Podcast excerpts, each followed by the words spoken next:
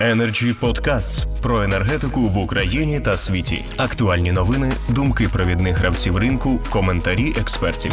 Energy Podcasts. невозможно сделать газ инструментом исключительно рыночным. И мы видим, что переход от долгосрочных контрактов, поставок э, на на переход в открытый рынок э, создал прецедент, с которым ну, ненормальный на сегодняшний день, когда тысячу долларов стоит куб газа, и он может стоить больше, он ненормален. Мы говорили в 2017 году о 180 долларах, 150 долларах, но не тысячу. А говорят, в феврале будет 2000 долларов. Это, по сути, э, такие э, очень тонкие механизмы. Если они нарушаются, они приводят вот к таким катаклизмам, достаточно ну, неопределенным. Да, мы можем говорить, это геополитика, это все что угодно, но мы же все-таки переключились на эру э, жидкого газа. То есть мы столкнулись с энергопереходом такого характера, что труба начала конкурировать с жидким газом, который по- поставляли танкеры. Мы вошли в эту эру, и мы вступили в эту эру, мы поменяли рынок под это. У меня нет ответа, как увеличить добычу газа. И простых решений нету. И мы слышим очень много сейчас, слава богу, последние, ну, наверное, лет пять это открытая тема стала, достаточно открытая тема. Она очень сильно прогрессирует. Я вижу, что очень хорошо повышается компетенция и профессионалов, и непрофессионалов в этой области. И благодаря таким дискуссиям мы можем высказаться и, может, где-то даже поспорить. 76% добычи сконцентрировано в одной огромной монополии. Оно работает, в принципе, с достаточно широким сегментом месторождения, от самых поздних стадий эксплуатации до самых большой. Мы видим, что буквально там угроздобыча и картинка там, она сразу полетела, как бы все, нет, там остальные неза- незаметные компании. Вот, я приводил другой пример, вот э, топ-40 э, производителей газа в США, то есть вот рынок очень ну, гармоничный, цветок этот полигамен и он, он, он красив, да, ну вы, наверное, скажете, ну есть классный доступ к капиталу, величайшая экономика, величайшая страна, что же мы сравниваем одно с другим. Но вопрос заключается в том, что как раз большинство открытий делают вот эти маленькие компании. Вот вы правильно абсолютно говорите, что, наверное, частные компании в какой-то степени более эффективны. Но э, частные компании знают, как привлекать капитал. Вот самая главная характеристика – это запас. Мы говорим о добыче, но мы не говорим о запасах. Если запасы падают, то добычу вы не нарастите. Соответственно, все время нужно ресурсы переводить в запасы. Все время. Это должна быть геологоразведка, она не должна останавливаться. Что произошло в 2019 году? Остановили бурение. А это очень инновационный процесс, и он не может быть просто взят, остановлен, и завтра просто открыт, и заново он может возобновиться. То есть все компании, указанные здесь, они все имеют одинаковую проблему. Ресурсы по отношению к добыче, коэффициент очень большой. Добывает больше, чем замещает ресурсами. Просто сейчас это не очевидно, но каждая из этих компаний находится в зоне, наверное, то, что называется, наверное, мертвой такой точки, которая начнет делать вот такой пике. У каждой компании есть собственная там, целесообразность, но логика вот в чем. Что эти компании, они на самом деле, э, и ряд маленьких компаний, они знают, как привлекать капитал. Они знают, как ним управлять, они знают, как работать с персоналом.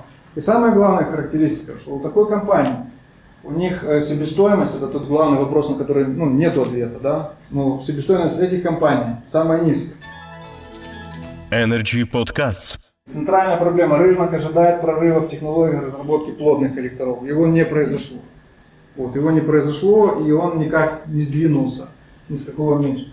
Уменьшение традиционных запасов. Это то, что я говорю, они падают вниз. Никто не нарастит. Даже если придет 100 там, лучших менеджеров планеты, если мы не займемся запасами, то добыча не вырастет. Сегодня, если бы вы хотели, имели 100 миллионов долларов, хотели бы купить компанию в Украине, вы не найдете компанию с качественными запасами. Нет, нет. Низкий уровень э, технологической экс- экспертизы в разработке месторождений с плотными корректорами. Пересекается именно в этом случае. В Украине этой экспертизы нет. Наоборот, даже, насколько мне известно, в одной из крупных компаний в Украине, которая имела достаточно амбициозный план в этом направлении, вообще остановила этот проект. Просто его закрыла. Его нет.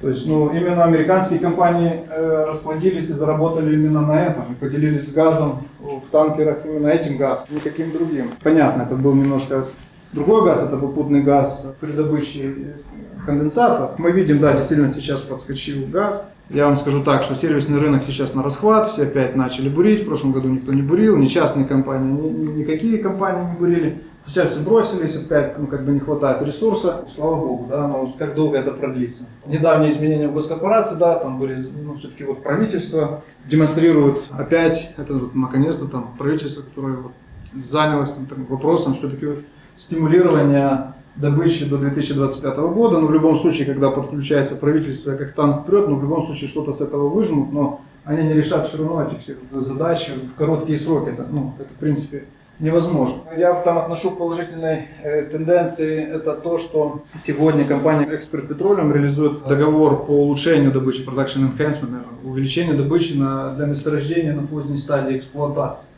Ну, мы видим достаточно неплохую динамику, мы видим положительные отзывы руководителей. А надеемся, что такие контракты просто будут ну, иметь продолжение, иметь рост. Но они мало привлекательны по той простой причине, что они подразумевают под собой деньги, они подразумевают под собой продукцию.